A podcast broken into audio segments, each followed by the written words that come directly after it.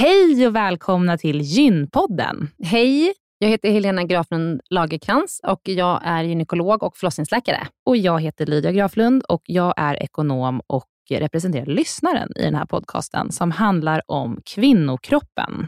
Det är vetenskaplig fakta om kvinnokroppen och det du hör i den här podden är det som man kan höra om man får träffa en läkare eller en barnmorska i ett möte.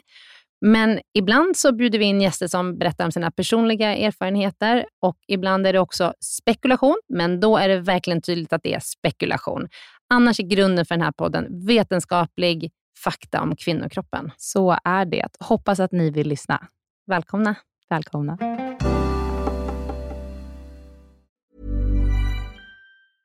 Ever catch yourself eating the same flavorless dinner 3 days in a row? Dreaming of something better? Well, Hello Fresh is your guilt-free dream come true, baby. It's me, Keke Palmer. Let's wake up those taste buds with hot, juicy pecan-crusted chicken or garlic butter shrimp scampi. Mm. Hello Fresh. Stop dreaming of all the delicious possibilities and dig in at HelloFresh.com. Let's get this dinner party started.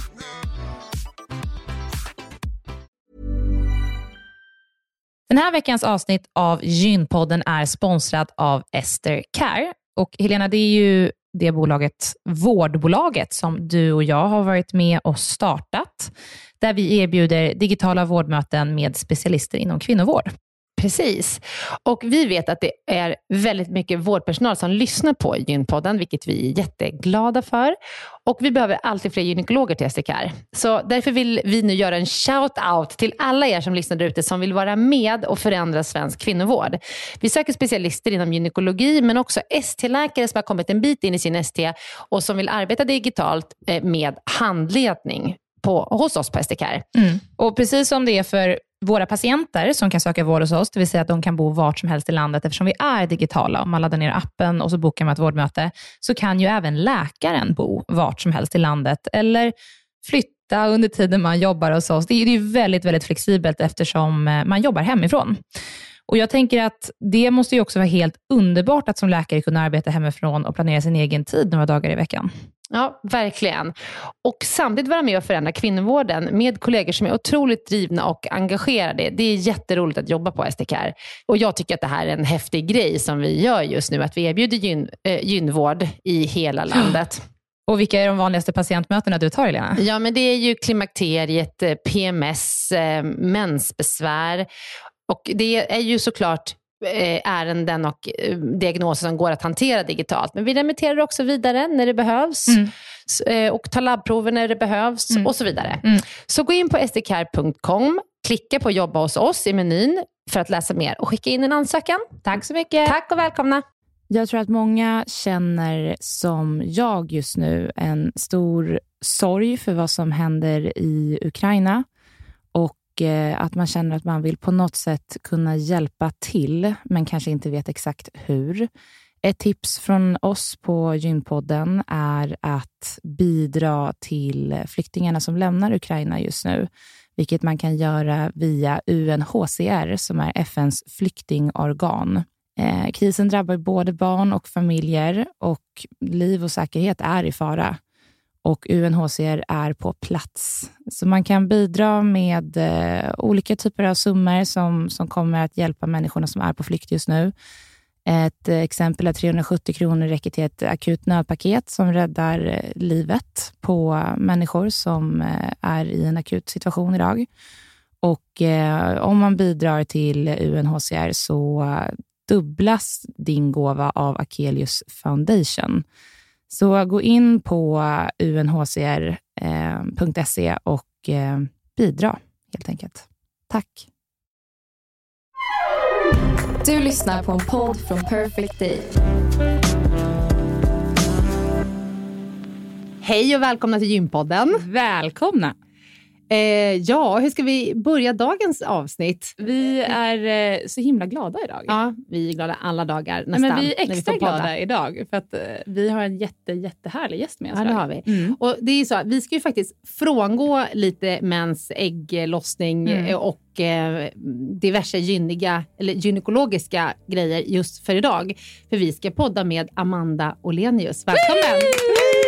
Tack snälla! Amanda, du är grundare av Annonsrådet och sen arbetar du inom PR och kommunikation. Ja. Eller hur? Ja. Och jag hittade dig på Instagram och jag började följa ditt konto som heter Amanda Olenius, eller hur? Sen har hon likat varenda inlägg du har gjort. Sen likade jag alla inlägg. Och sen blev jag från Lagercrantz och likat där. Jag blev helt fast. För du tar upp så sjukt mycket bra ämnen hela tiden. Ja, det gör du. Tack. Och du liksom gräver där det skaver. Jag läser en rubrik. Och sen så tänker jag så här, jaha, är det så här? Ja, det var ju lite anmärkningsvärt. Och så går man in på ditt Instagram-konto och så bara, jaha, det var så det var. Så att det liksom, ja, men man fattar att det är något i det. Mm. Men man kan inte själv konkretisera, vad är det jag tänker kring det här? Ja. Och så går man in och läser och så är du spot on. Ja, ja, men tack. Sen lägger du den sista pusselbiten. Mm. Ja.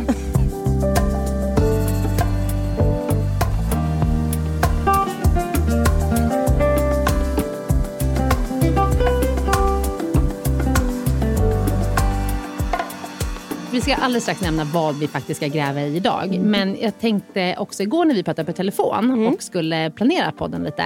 Så fick jag höra att du ute och gick med din 1 år och 3 månaders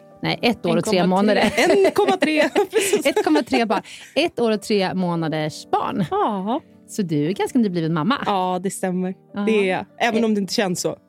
Nej, jag förstår. Det känns som du nästan aldrig inte har varit mamma. Exakt. Mm. Hur snabbt börjar man känna så? Ja, det är ju en väldigt bra fråga. Mm. Det är väl olika för alla kan jag tänka mig. Men jag kände absolut inte så innan jag födde. Jag kände mig väldigt skeptisk till hela konceptet liksom. Ja. Men det gick på direkten. Gud vad det här är härligt att höra ändå. Du såg ju min interaktion med en bebis i morse, Helena. Ja. Blev du lite orolig då? För jag skulle bli mamma någon gång. Jag bara den där. Hon refererade till barnet som, där är den också. Ja, men jag visste inte om det var en tjej eller kille. Vad skulle jag säga? Där är hen. Eller, ja, bebisen. Men okej, Amanda, hur var din graviditet då? Min graviditet var... Det är ju så roligt för att det... Jag minns ju knappt faktiskt. Nej. Själv. Det är ju som någon form av, jag vet inte om det är en försvarsmekanism eller vad det kan vara. Men så här i efterhand så vill jag ju säga att den var ganska okomplicerad och liksom... Och sådär, men jag tror att jag, liksom hela mitt förhållningssätt till allt det här med att vara gravid och liksom... Att jaha, nu ska man bli mamma och sådär. Jag har liksom aldrig riktigt varit någon barnperson eller barnkär eller haft någon barnlängtan så, utan snarare liksom tänkt att jaha, herregud, hur ska det gå? Jag ska ju liksom... Jag kan ju knappt förhålla mig till mig själv. Hur ska jag, liksom, ska jag då så här rama in ett annat liv? Ja, liksom? Men hur har det gått då? Det har gått helt fantastiskt. Undrar jag från andra sidan. Ja, precis. Exakt, lite oroligt. Exakt. Nej, men, det har verkligen varit... Och jag vet ju att när jag pratar om det här, då låter det ju som att jag är i någon form av rosa, liksom, glittrigt moln av lyckokänslor och sådär. Men det är sant. Alltså, jag har liksom inte haft... Det har varit helt fantastiskt. Och det har nog mycket att göra med att jag har haft tur och har liksom ett barn som sover hela nätterna. Han äter som han ska, han har knappt varit sjuk. Han liksom är jätteglad och rolig och söt och helt söt. Perfekt. Han är ett geni och sen så kommer han. Han kan redan springa och läsa. Han har redan börjat handla på börsen och så. Så att han har redan börjat tjäna pengar åt er familj. Nej, men precis, exakt. Ja. Så jag tänkte nu att jag ska pensionera mig nästa vecka. Nej, bara föda lite barn som gör samma saker. Så är det klart. Okej, åter till verkligheten. Så graviditeten var normal? Ja, men det tycker jag. Jag blev ganska stor. Alltså rent liksom kroppsmässigt. Så jag var ganska förberedd på det också. Liksom. Och det var väl blandade känslor inför det. Liksom, när man som kvinna liksom ska behöva förhålla sig till att kroppen förändras. Och så kan jag då logiskt liksom tänka att så här, men det är väl klart att den gör det. Jag bär ett barn, jag liksom blir gravid. Och det logiska tror jag att de flesta faktiskt kan resonera sig fram till. Liksom. Men sen så är det det är liksom som någon jäkla... ursäkta, svär. Kanske man inte gör den här podden, så vet jag inte. Nej, men det är som någon så här... Det bara sitter så djupt rotat i en. Att man då liksom börjar fundera över hur kroppen förändras. Och när folk, liksom, om det är någon som, oj vad stor du är. Eller, och nu måste det väl vara dags snart. Och liksom, det var några sådana gånger där jag bara kände så här... okej, jaha, ja, nej, nu är det ju i och för sig typ så här 4 månader kvar, men tack för din fina kommentar där om att nu är det väl dags typ. Vi pratade jättemycket om det här när vi poddade om just graviditet, om att man blir lika stressad om man hela tiden får höra, gud vilken liten mage du har, eller oj vad stor du är. Exakt. Så men funkar det inte så med komplimanger överlag på utseende?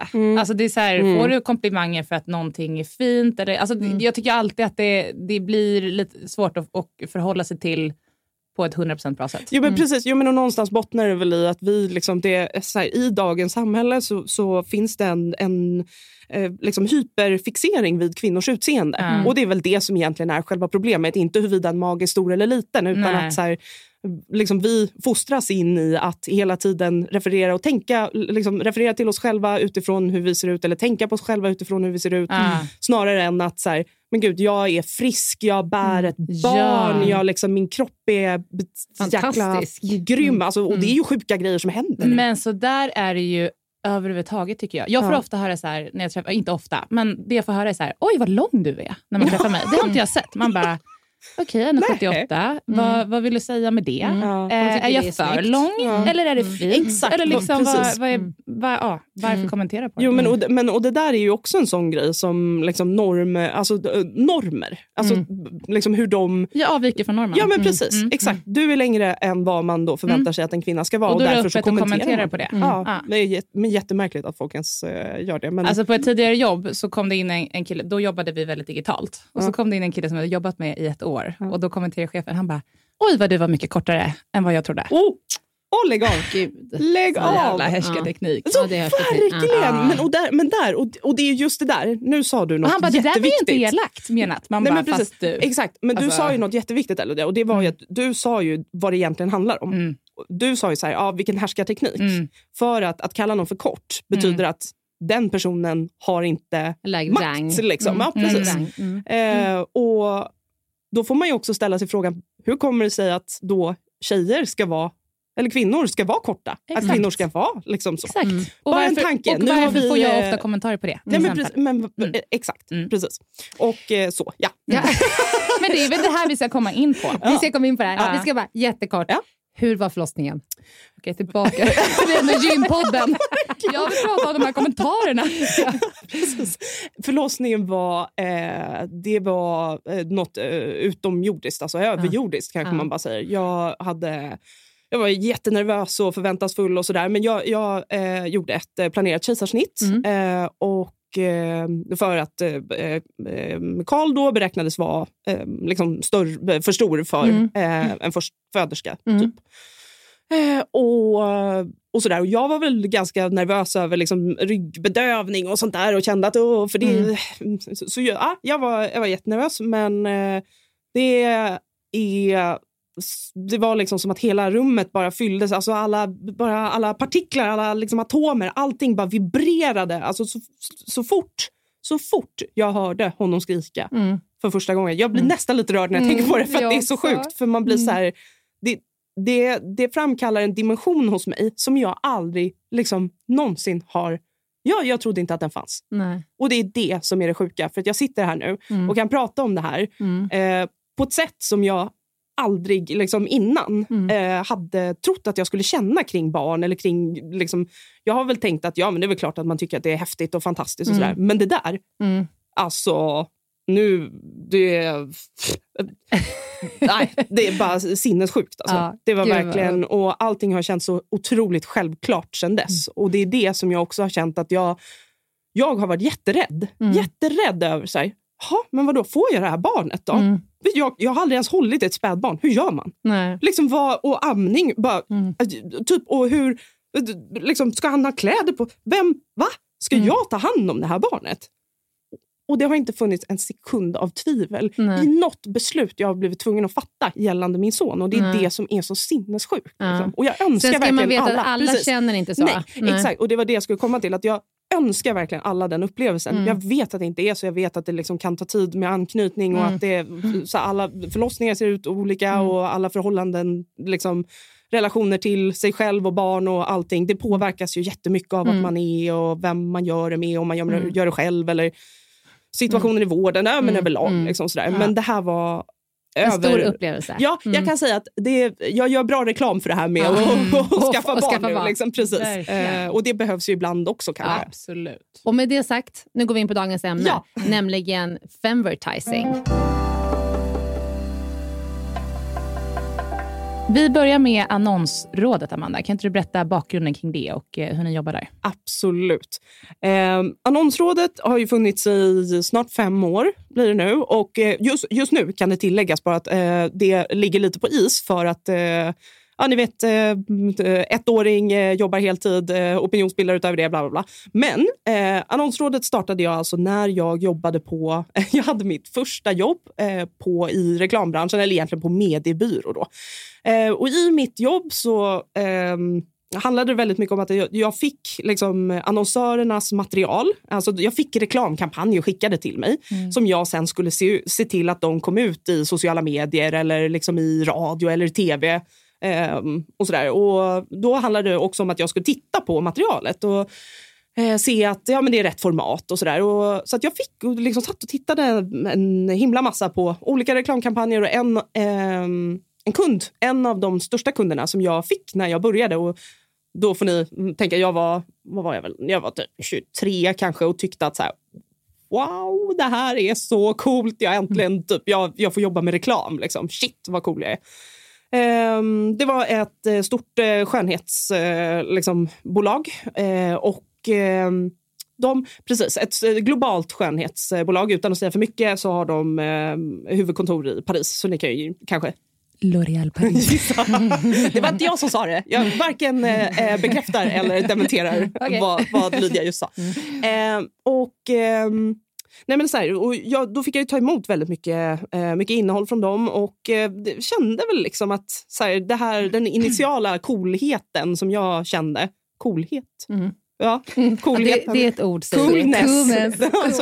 Som jag kände i början. Den började sakta men säkert avta och det var någonting som istället började skava ganska mycket. Och, till slut så kom jag på vad det var. Och det var ju liksom att i det materialet som jag fick skicka till mig, då var det liksom bara så här superunga, jättesmala, bara vita tjejer som liksom såg ut som att de hade opererat läpparna, och kampanjerna hette liksom saker som anspelade på att de här tjejerna skulle använda produkter som skulle få dem att se yngre ut, och det var massa sådana grejer som man bara såhär, nej, det här känns inte bra liksom. Och så jag började fundera över vad kan man göra åt det här, och jag kan väl inte vara den enda som känner så här. Så jag började prata med folk, och mycket riktigt så var det ju alla mina kollegor tyckte också att så här, ja men det här är ju, och så tänkte jag att jag kan ju höra av mig till dem, till kunden, och säga att men hörni, här i Sverige. Det ligger ju 15 år framför er i Frankrike. Så att, nej men så jag mejlade dem och bara, si och så här liksom. Ni kanske skulle kunna tänka er och reconsider den här kampanjen. Not interested. Det är en underdrift. Okay. Svaret jag fick tillbaka... Fick du behålla jobbet? Jo, men jag fick behålla jobbet. Okay. Men svaret jag fick tillbaka var så här, alltså det var typ som att så här... jag kände själv, jag bara, ursäkta, hur vågar ni på mig liksom? Jag är 23 år, jag har varit i den här branschen i 1,5 år. Exakt, jag ger er min fulla expertis här och ni tar inte den, så här, ni kan ju bara...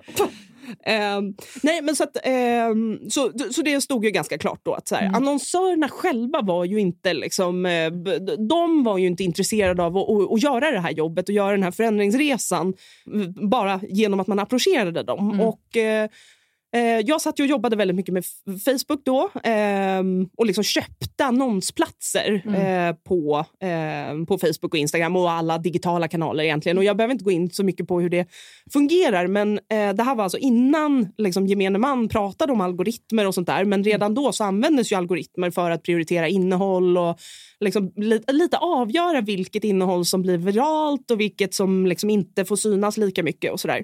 Så att min tes var att man kan använda då genom att engagera sig i vissa typer av innehåll och sen engagera sig på ett negativt sätt i andra typer av innehåll, så kan man liksom balansera ut så att... Det vill säga att man går in och anmäler. Ja, innan. Precis. Exakt. Så att bra innehåll ska man engagera sig på ett positivt sätt genom att kommentera och dela och likea och sådär.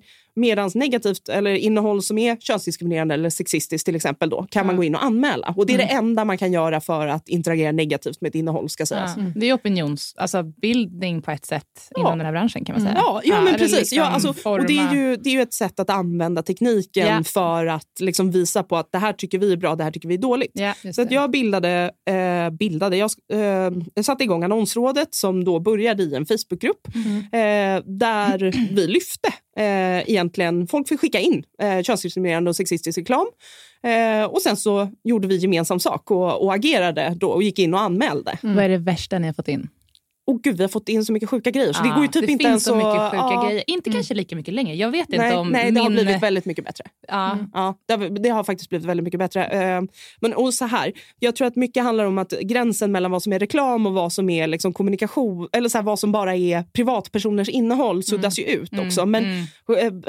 Låt säga, Dan Balzerian då. Han är ju, jag vet inte ens exakt. Vem? Jag vet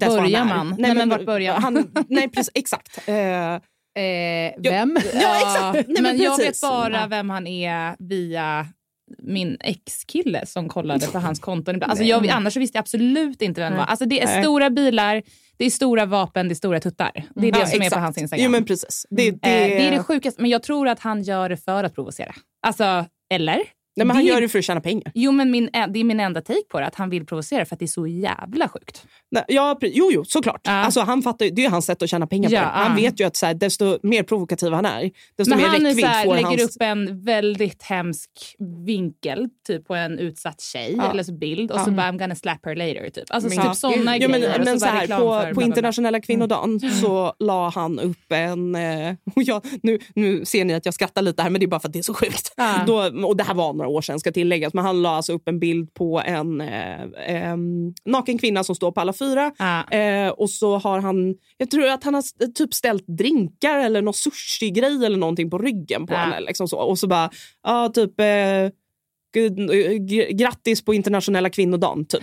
Och det är den typen av så här, och det är de sjukaste grejerna, men det är inte det riktigt som är femertising om man nu ska, men det var sånt vi fick liksom in i Annonsrådet, men också väldigt mycket liksom annonskampanjer där man liksom körde sälj grejer med tjej, alltså typ mycket handlade om storlekar på modeller eller hur modeller liksom kläddes av för att liksom sälja en Coca-Cola-burk på liksom, trots att det inte var relevant att den här tjejen skulle vara naken överhuvudtaget.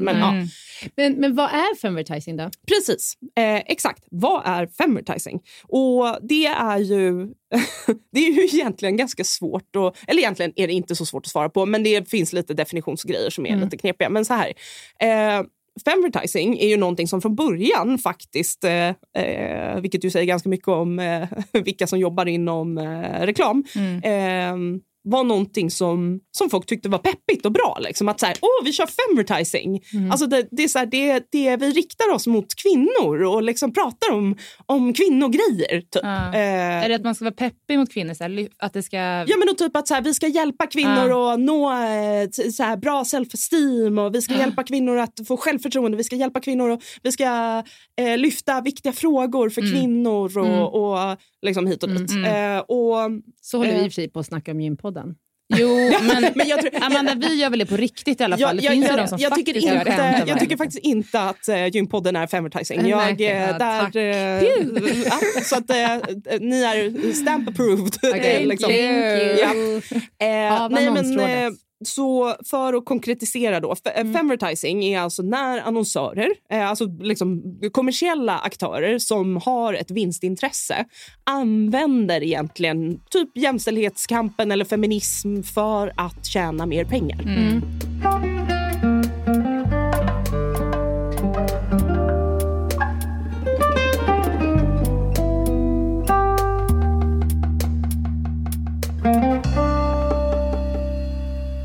Men femertising, för mig är det någonting så här som är så himla mycket så, som verkligen drabbar alla flickor, alla kvinnor och som bidrar till att vi spenderar våra pengar felaktigt inom citationstecken. Att vi mår sämre, att vi får en sämre självbild, att ouppnådda skönhetsideal. Om vi går till exempel till liksom, skönhetsindustrin. Alltså hur sjuk är den? Ja, den är ju jättesjuk. Ja. Är den ju. Ja.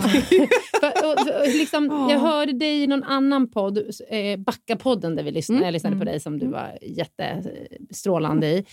Där pratade ni också om skönhetsbranschen, att hur mycket pengar vi kvinnor lägger ner på, och tid som man kan göra någonting mycket bättre med. Jo men precis, och där är det ju någonstans att vi liksom Vi lever i en, som jag sa i början, liksom, att så här, vi fostras ju in i att liksom vårt viktigaste, kvinnors viktigaste är hur vi ser ut för andra att titta på. Och det är inom ramen för det som våra andra kompetenser får finnas. Liksom. Och det finns ett väldigt starkt kommersiellt intresse i att upprätthålla den bilden. För att liksom, om alla kvinnor slutade spendera pengar på skönhetsprodukter och smink och behandlingar och sånt där, då skulle en mångmiljardindustri dö över natten. Så fattar ni hur sjuk den här är? Alltså dels den delen, men dels också vilken typ av dynamik det skapar till åldrande.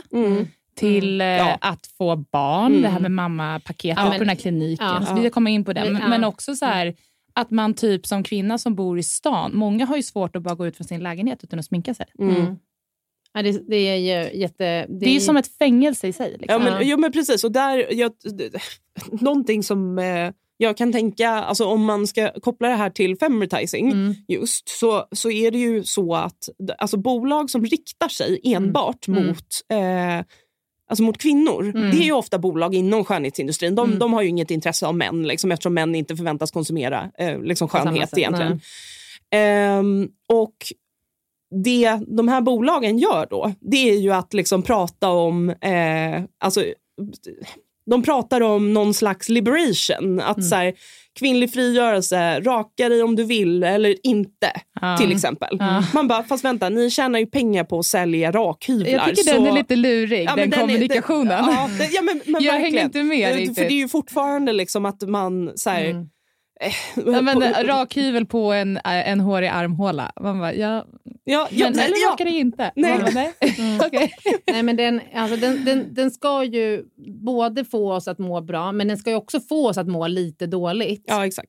Så att vi sen går och handlar de här produkterna och köper det här sminket och de här. Men kan vi prata om det du pratade om med mammapaketet? Alltså, då förlorade jag faktiskt på riktigt tron på allt. Nej, men det var då. Jag bara googlade runt i något syfte och hittar på, nu ska jag inte nämna vilken klinik det var, för jag kommer inte ihåg vilken klinik det var, men skönhetsklinik? Nej, en kirurg, alltså plastikkirurg, klinik, plastikkirurgisk klinik, där man så fint erbjuds någonting som heter mammapaketet. Till ett pris av, jag kommer ihåg, 130 000 kanske eller någonting, så kan du fixa tuttarna och du kan strama åt magen och åt någonting mera. Och absolut, gör det om du vill. Men kalla det inte mammapaketet. Radera spåren av att du har fått en bebis. Nej, men alltså, du som har fått barn. Alltså, det är så här, som du säger, kroppen förändras, men den är för fan helt otrolig. Ja. Och sen, det ska du radera till. Att du ska lägga under kniven. Lägga 130 000 eller vad det var. Och, alltså, du vet, jag blev så jävla deppig. Och så kände jag, men nu när jag skulle leta rätt på det här igår inför den här podden, nu hittar jag inte det paketet längre. Men för jag sa så här till mina vänner, när jag bara så här, om det så är det sista jag gör innan jag går i graven, då ska jag se att det här jävla mammapaketet tar sig bort. Ja. För att alltså så här, jag var så jävla arg och sen gjorde jag inte jättemycket. Så du har varit ute och trollat eller? Nu har de fått stänga ner. Någon har varit jobbig på Instagram. Det är inte jag. Det är inte jag har förbjudit dig att trolla, Helena. Även om du inte gillar vissa konton. Ja, men alltså, jag har inte gjort någonting. Utan för det där, i väntan på att jag skulle komma på hur jag skulle angripa problemet, så har mammapaketet försvunnit, tror jag. Så ni vet att det var Helenas mentala påverkan. Min mentala påverkan. Direkt med att jag nämnde det för alla mina bästa vänner. Nu är den borta i varje fall. För det var de som var kunder. kunder där eller? De fick slut på kunder. Nej, men alltså allvarligt, hur sorgligt. Nej, det är så hemskt. Alltså, och hur mycket kommunikation är inte det mot kvinnan och hur otillräckligt. Varför har man inte pappapaketet? Förlåt. Vi delar mick idag och Helena Breden. Ja, men nu blir jag så upprörd. Men varför erbjuder man inte pappapaketet? Pappor, alltså en liten ett litet punglyft och också så här en liten hak. Man kan ta bort lite hakfett och liksom lite... Ja, men och lite bulle på magen. Lite bulle kanske. På magen och... Lägg alltså, till lite muskler kanske. Ja. Men kan vi inte komma tillbaka till det där vi pratade om makt i början? Jo, men det har väl med det att göra, va? Ja, alltså om du frågar mig. Som allvetande. Alltså, någonstans så behöver man ju se det här som ett uttryck för vad det egentligen är. Och det är ju nämligen att du raderar ju, precis som du sa liksom, Lydia, att man raderar ju alla spår av att ha burit ett barn. Och där kan man någonstans koppla det till liksom, ett större resonemang om just skönhetsidealen för kvinnor. Och hur det hela tiden handlar om att vi ska se så unga ut som möjligt. Och vad är det vi gör då? Jo, det är att radera alla spår liksom, av levd erfarenhet, av kompetens, av den tiden vi har haft att samla på oss kanske ett sparkapital eller kunskap eller självbestämmande, hur vi har vuxit som personer.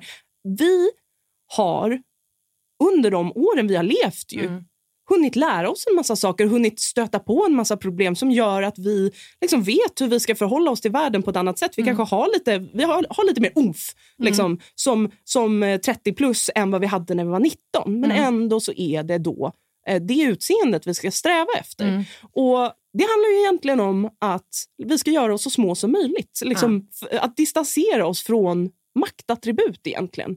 Så att det är ju, kunskap är ju ett maktattribut. Liksom kan... Jag tänkte precis fråga om det. Vilka är maktattributen? Jo, men alltså de jag brukar lista är väl främst, nu finns det ju 78 000 maktattribut, men liksom de... Topp 5. Ja, men precis. Topp 5, det är alltså, skulle jag säga, fysisk styrka. Och här, då ska ju kvinnor vara liksom, korta och smala och liksom sådär, och inte ha så mycket muskler. Sen så är det finansiella medel, att pengar kan man ju liksom göra väldigt mycket med. Social status, det är kunskap och utbildning liksom, och kompetens är väl egentligen så här. Medan en man då blir sexig när han, liksom, han åldras sexig. Silverräven liksom. Och det är ju för att i hans utseende, i varje rynka, i varje liksom, grått hårstrå så ser man hos honom makt. Man ser den levda tiden och allt han har hunnit samla på sig och hur vis och klok han är. Till skillnad från vi kvinnor då som ska göra oss så små och så maktlösa som möjligt, så unga som möjligt. Och det ska liksom, verkligen synas hur oerfarna vi är och liksom, till den grad att vi ska inte ha några rynkor, vi ska gärna liksom ha långt hår och vi ska ha liksom tuttarna uppe vid och absolut så får det inte synas att våra kroppar är tillräckligt starka för att ha burit och fött ett barn. Och gett barnet mat kanske till och med. Fattar ni vad det är man försöker radera ut? Alltså jag blir så jävla ledsen när jag pratar om sånt där. Men när tror vi att det kommer ändras? Kommer det ändras? Nu när vi pratar om det. För varje person som lyssnar på det här. Det handlar om att låsa upp nycklar. Både hos oss och liksom hos män. Men... Ja, för att vi fortsätter ju reinforce här också. För att man har ju hamnat i spiralerna. Där man lever i det. Och man går runt och har de här oskrivna reglerna för sig. Hur man ska bete sig som tjej. Och gör man inte det så mår man lite dåligt. För man känner att man är lite ute och cyklar. Jo, men precis. Men alltså en grej så här. Lydia, vi var ju på ett techmöte här. För några månader sedan. Och ledaren av det här techmötet har liksom en alltså riktigt schaffligt så här. Typ någon college-tröja som var säkert 15 år. På trasiga gympadojor. Han är liksom kungen. Han står på scen i timmar och snackar. Och ser ut som om han så här, har varit och tränat. Tänk om en kvinna hade stått där på scen i ett par trasiga sneakers och en urtvättad t-shirt. Nej, men hon hade ju inte hade ju inte aldrig kommit upp på scenen. Nej. Men du, jag trodde inte det var det du skulle ta upp. För det jag har reflekterat mycket över, det är hur det läggs mycket kvinnligt eller female framför ord i startupbranschen där du och jag befinner oss just nu. Det är så här, I'm a female founder. Här kommer en kvinnlig grundare. Man bara, jag är en fucking grundare. Jag är inte en kvinnlig grundare. Alltså, vad är liksom grejen med det? Det är som att man liksom har blivit lite inkorterad. Så här, du får vara med i det här rummet för att du är female. Mm. Så är det. Alltså, jag känner mig i och för sig väldigt lite inkvoterad. Men jag blir ju egentligen frustrerad över att varför är det ens en faktor? Mm. Men och sen var vi dels tänkte jag på den här mannen bara det här techmötet. Och sen vid lite senare tillfälle, några veckor senare, så var vi på ett annat techmöte och där vi presenterade. Mm. Och det gick ju jättebra. Vi fick ju supermycket uppmärksamhet av för våran vi höll på att utveckla en produkt inom liksom kvinnohälsa. Mm. Och så fick jag höra efterhand så här, ja men skitkul, jag hörde att det gick jättebra. Men vad hade du på dig? Nej, vänta, vem sa det till dig? Ja, verkligen. Det är helt helt oväsentligt. Men jag vill bara säga det att för det första så hade jag på mig en svart tröja. En svart tröja och en nyköpt kjol. Och jag känner mig så fin. Alltså förstår ni ändå hur olika vi ses på? Alltså, och de också alla andra på den prestationen där vi var på. Mm.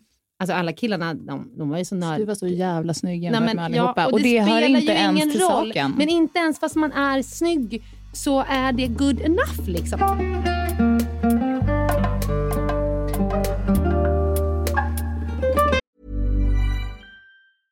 Ryan Reynolds here from Mint Mobile. With the price of just about everything going up during inflation, we thought we'd bring our prices down. So to help us, we brought in a reverse auctioneer, which is apparently a thing. Mint Mobile Unlimited Premium Wireless. How to get 30, 30, how to get 30, how to get 20, 20, 20, how to get 20, 20, how to get 15, 15, 15, 15, just $15 a month? Sold! Give it a try at mintmobile.com/switch. $45 up front for 3 months plus taxes and fees. Promo rate for new customers for limited time. Unlimited more than 40 gigabytes per month. Slows full terms at mintmobile.com. Hold up. What was that? Boring. No flavor. That was as bad as those leftovers you ate all week. Keke Palmer here. And it's time to say hello to something fresh and guilt-free. Hello Fresh. Jazz up dinner with pecan-crusted chicken or garlic butter shrimp scampi. Now that's music to my mouth. Hello Fresh. Let's get this dinner party started. Discover all the delicious possibilities at hellofresh.com. Den här veckan så är Gynpoddens avsnitt sponsrat av hemsidan mittpreventivmedel.se som är en informationshemsida gjord av Bayer. Mm. Och vi har pratat om den tidigare i avsnitt om att det finns olika tester du kan ta, eller det finns ett test du kan ta. Du kan också gå in och jämföra olika preventivmedelsmetoder för att se vilka som är bäst för dig, och du kan titta på en film där du kan förbereda dig inför att du ska träffa barnmorska eller gynekolog och skaffa ett preventivmedel. Men det vi skulle vilja berätta om idag, det är att det finns också då på mittpreventivmedel.se så finns det en bra lathund om man råkar glömma ta sitt p-piller, eftersom det beror ju lite på liksom när i kartan som du glömmer att ta ditt piller. Mm. Och då kan du gå in under rubriken Känner du igen dig? Så finns det en rubrik som heter Undvika oplanerad graviditet. Mm. Och där är listat sådana här saker då som kan hända. Att mensen är sen, du har glömt att ta p-pillret. Behov av akut p-piller och kondomer gick sönder. Mm. Ja, du vet Lydia. Olika saker som kan hända som ändå gör att man blir sjukt orolig och behöver få information om vad som kan hända.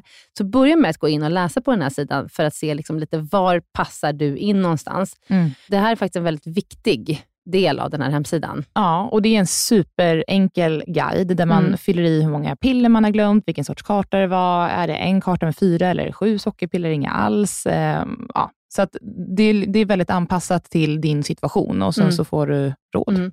Och ibland kan det vara att man bara behöver ta igen det här piller som man har missat, och ibland behöver man kanske komplettera och ha kondom i en vecka liksom, eller så under en viss tid. Så att, ja, men den är informativ och bra. Så gå in och kolla på mittpreventivmedel.se och sen klicka vidare till den här lathunden då som man hittar under rubriken Känner du igen dig? Mm. Jättebra sida. Tack Bayer. Tack Bayer.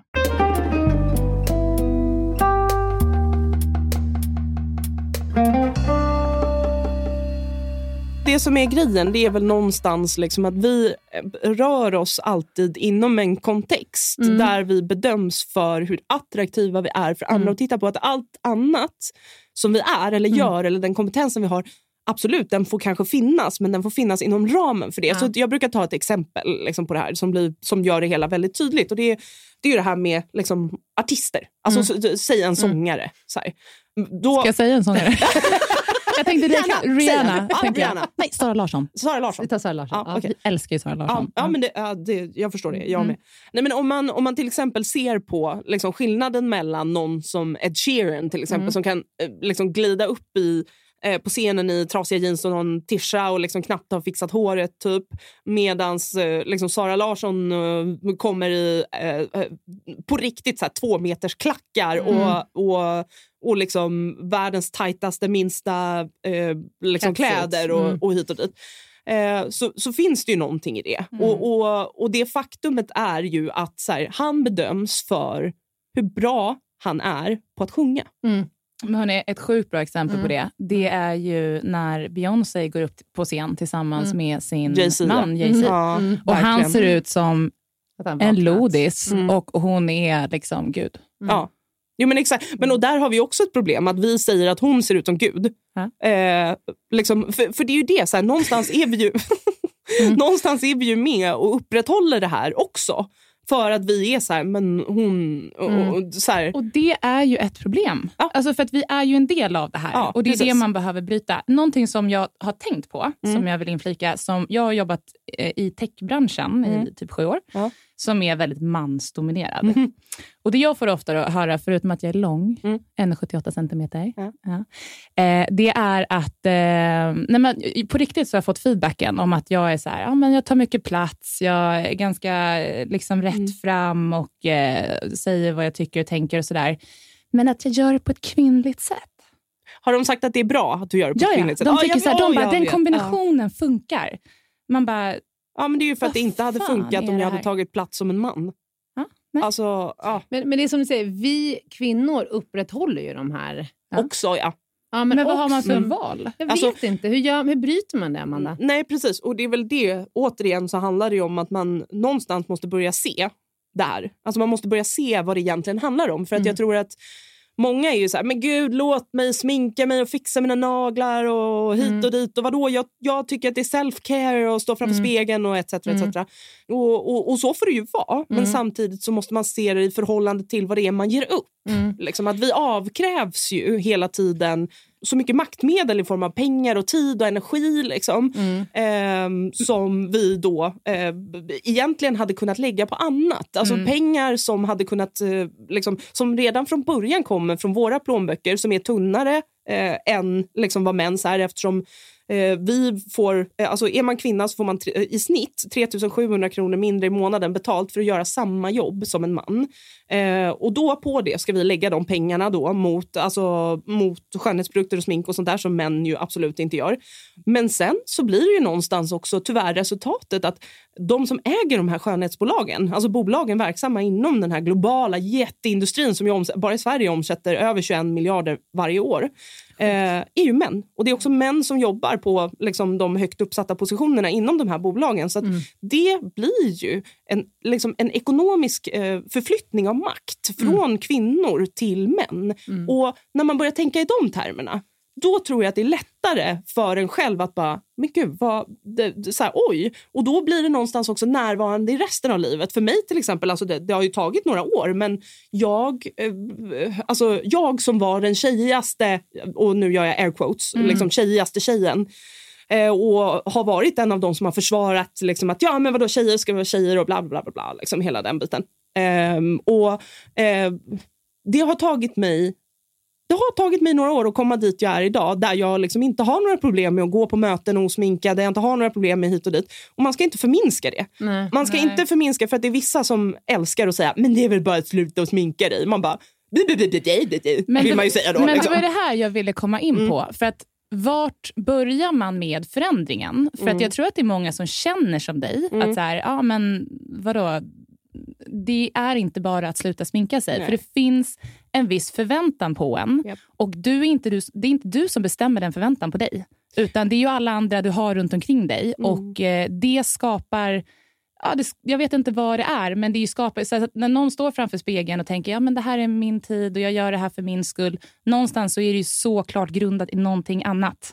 Som är så mycket djupare och som jag undrar hur vi ska kunna ändra på. För jag vill också ändra på det. Och jag är också fast i det. Och jag är medveten om det, men undrar hur liksom. Ja, men, och där tänker jag, för mig, alltså jag har ju... jag tror att det är en resa, jag tror att det är en process liksom.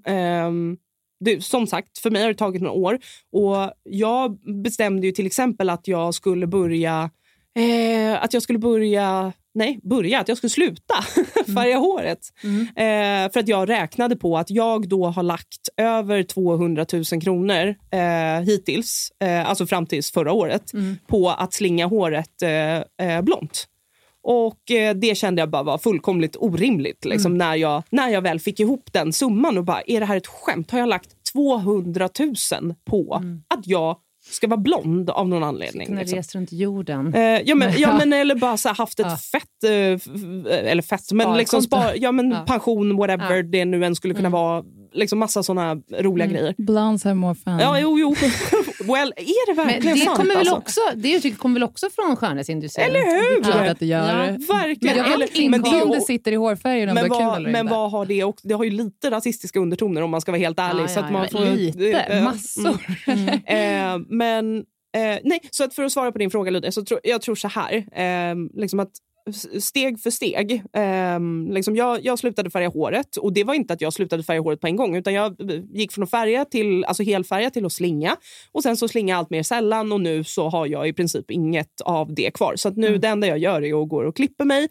Här om veckan så klippte en kort page, för att jag kände att så här, varför ska jag lägga en massa tid på att stå och färna håret och sådär, för det tar. För mig tog det en massa tid att stå och blåsa runt borste och hålla på liksom. Så att, men du, för frågan en sak, har det här någonting med att göra att du har blivit mamma? Att ditt fokus har skiftat någonstans till något annat? Alltså det... både ja och nej. Eller nej, vet du vad? Jag ska nog ärligt svara att ja, det har ju en del mer att göra. Men samtidigt, det har ju varit så här, det har varit enklare att kunna göra den resan, för att jag har annat.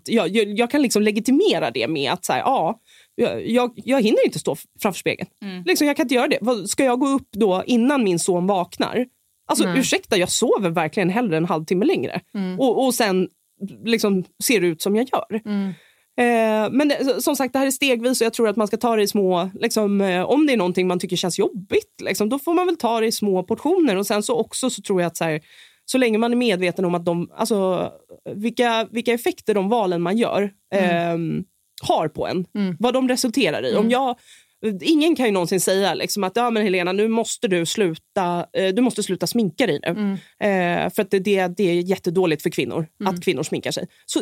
Så kan man ju inte resonera. Nej. Utan det man behöver liksom säga, det är ju att säga, men Helena, de pengarna som du lägger på smink varje månad, om du istället puttar in dem i en fond med en liksom, årlig avkastning på i snitt 7%, så kommer det betyda att du har x antal miljoner lagom till pension.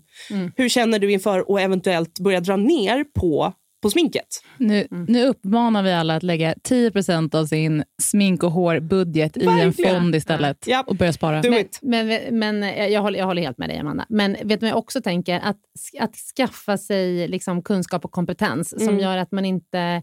Alltså som man kan vila i på något sätt liksom. Alltså, Lydia, du har jobbat 7 år i techbranschen här nu, så här, du vet vad du går för. Men jag vet vad jag går för, men när jag till exempel, ibland går jag osminkad, ganska sällan ändå, men när jag har gjort det en gång, jag kommer så tydligt ihåg det här, så gick jag till jobbet och jag kände mig så här rätt nöjd. Bara, men jag är fin som jag är. Kolla liksom. Här går jag självsäker.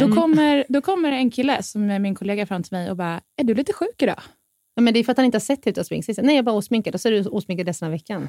Ja, men tror att jag var det. Typ 23 år gammal och precis började på det. Nej, jag vet att du inte var det. Men det är för att man är van vid att se folk. Nej, men det är ju så här det funkar. Ja. Alltså, kan alla bara sluta med kommentarer på folks utseenden? Det håller jag med om. För att vem skulle någonsin gå fram till en snubbe och bara... Oj, du ser lite sjuk ut nu, oavsett om du har med smink eller inte att göra. Bara så här, just det faktumet. Till exempel då, kommer jag till kontoret, då är det ju, alltså sannolikheten att någon faktiskt kommenterar vad jag har på mig, eller om jag, liksom, hur jag ser ut, är ju 1000 gånger högre än när min kollega Bertil kommer och kommer in till kontoret. Det är ingen som bara, Bertil, snygg skjorta du har idag. Nej, men exakt. Och jag tycker liksom även att positiva kommentarer kan bli problematiska. Ja, men för det blir också ju... så här, när du slutar få dem då sen. Då förstår du ju också att det har skett någon sorts skifte i vad folk tycker om dig eller hur du ser. Jag tror att det påverkar hur man själv också uppfattar sig själv. Alltså jag vet inte, jag tycker att det är svårt med kommentarer på folks utseenden överhuvudtaget. Jo, men för det handlar ju någonstans om att det man gör då, det är ju att man upprätthåller fokuset på kvinnors utseende som deras främsta attribut, snarare än att som med män som liksom kan komma in i ett styrelsemöte eller liksom så och ha den där tishan på sig. Liksom, de behöver inte fixa håret och sitta med läppstift eller ha den skräddade kostymen eller liksom på ett liksom, möte med VCS eller... det var en annan kille på ett tidigare jag. Alltså, det var så många situationer när jag började tänka efter, men som sa att den värsta klädtrenden han visste, det var när det började komma pösiga jeans. Att tjejer började ha pösiga jeans som inte vill visa sina kroppar. Det så jävla fult. Men det där, och det är ju... Jävla kollegor du har haft. Men så här det är det. Men snälla, alltså, ni ska veta hur det har varit. Jag älskar mina kollegor, känner jag. Det är väldigt lite kommentarer. Fast å andra sidan... Nu för tiden är du min kollega, då är det andra kommentarer. Men på Danderyd, där trampar man ju klaveret inte allt för sällan när man träffar någon kollega på morgonen som, men hej, har du jobbat natten? Nej. Alltså jag har ställt den frågan 100 gånger. Gör inte det. Nej, jag får sluta. Ja, men då är det mer så att man gör omtänk. Hej, har du jobbat i natt? Du ser jättetrött ut. Hon bara, jag är osminkad. Du bara, men det är killar och tjejer. Nej, men jag får sluta göra det. Men då är det mer så här, hur var det? Jag kommer hemifrån. Man bara, sorry. Men allt som allt så kan man ju konstatera liksom, att så här, någonstans så hur vi förhåller oss till kvinnor och män utseenden är ju helt olika, och kvinnor för män handlar det ofta om liksom att man ska uppvisa just de här maktattributen liksom. Man ska inte hymla med att det finns absolut förväntningar på mäns, liksom hur män ska presentera sig själva. Och då är det ju fokus på liksom styrka, de ska liksom vara stora i kroppen, alltså den här fysiska, de ska ha ett fysiskt överläge. De får gärna liksom klä sig som att de har en karriär, är framgångsrika i en kostym eller vad det nu än kan vara liksom. Gör de inte det, då signalerar det bara att de är så otroligt genialiska. Att de inte behöver visa att de är framgångsrika. Nej. Next level. Ja, precis. Next level. Så att det liksom, det finns ett det är också utseende... lite gamla gardet och nya gardet. Ja, precis. Eller egentligen inte, för att det är ju alltså kostym som ett maktattribut. Det är ju liksom, det ska ju signalera att du är framgångsrik och viktig och liksom sådär. I och för sig. Jo, men det kanske handlar om liksom gamla gardet och nya gardet, men till skillnad då från liksom, om du har om du ser till kvinnor då liksom, och hur det kvinnliga utseendeidealet hela tiden då handlar om liksom att förminska och liksom ta bort alla de här maktattributen och ta bort det här med fysisk styrka, ta bort det här med kompetens, du ska se så ung ut som möjligt. Och i det någonstans finns ju kärnan. Och det är ju också det här just med liksom att kvinnors kläder alltid ska vara mindre och tajtare, och som du sa då med liksom att det var någon dude där som bara var sunkigt med, eller typ värsta trenden är när kvinnor har pösiga byxor. Man bara, men vet du varför kvinnor har tajta byxor? Kvinnor har tajta byxor av anledningen att deras kroppar ska gå och bedöma. Det är liksom kvinnor har mindre kläder på sig det för att man ska kunna se deras kroppar. Kan jag säga. Jo, men precis. Jo, men och det är ju det som är grejen, att så här, jag tror inte att folk reflekterar över heller varför en snubbes t-shirt är liksom, ja, men den är lös och ledig, men en kvinna alltid har liksom en t-shirt som kan, alltså, sitta tajt, eller kvinnor som är tajt. En kostym, samma sak, liksom klänningar, det är liksom kort kjol med, alltså, eller kort, det behöver inte ens vara kort kjol, bara en kjol som visar benen. Varför har inte män kjol? Nej, för att ingen är intresserad av att se deras håriga ben. Varför rakar kvinnor benen? Men varför rakar inte männen benen? Precis, för att män ska inte sexualiseras. Nej. För att det strippar dem på makt. Eftersom alltså att sexualisera en kvinna är ett motsatsförhållande till makt. Det du gör då genom att sexualisera en kvinna är att förflytta ut. Alltså du förflyttar henne från maktens korridorer och bort liksom. Och objektifierar henne. Ja, precis. Men du Amanda, nu börjar vi, den här podden blir väldigt lång. Och för att avrunda, vad är dina...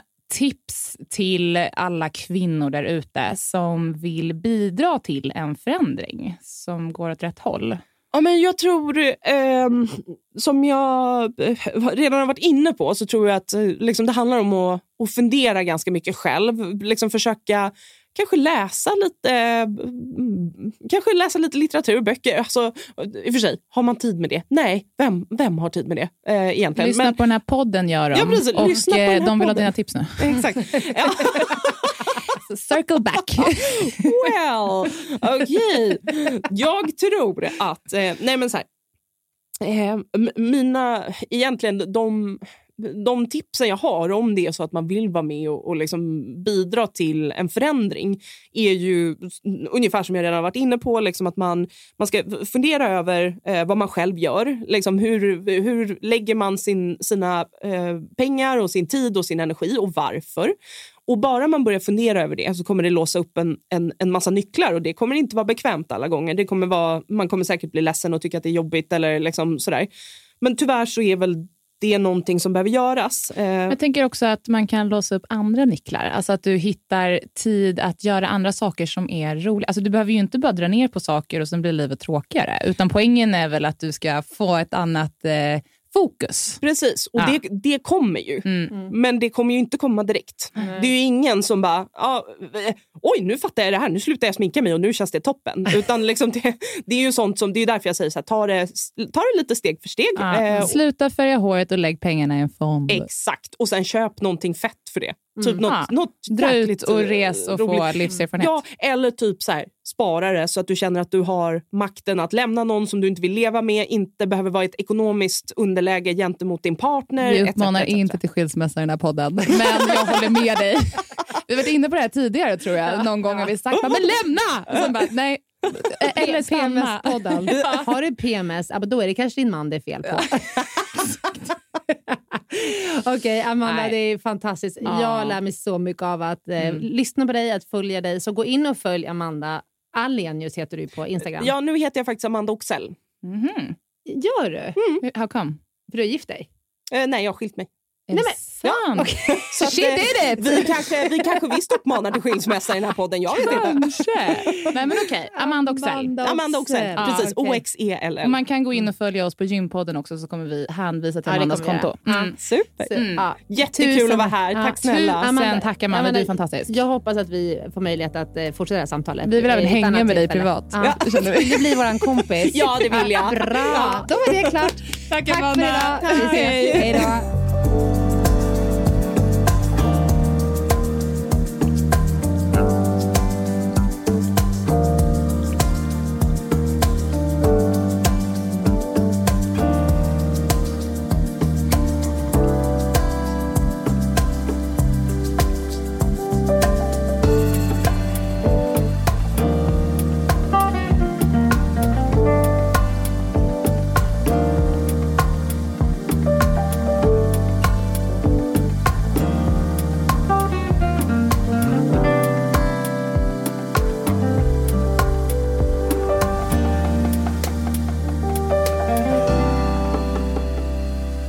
Podcasten är producerad av Perfect Day Media.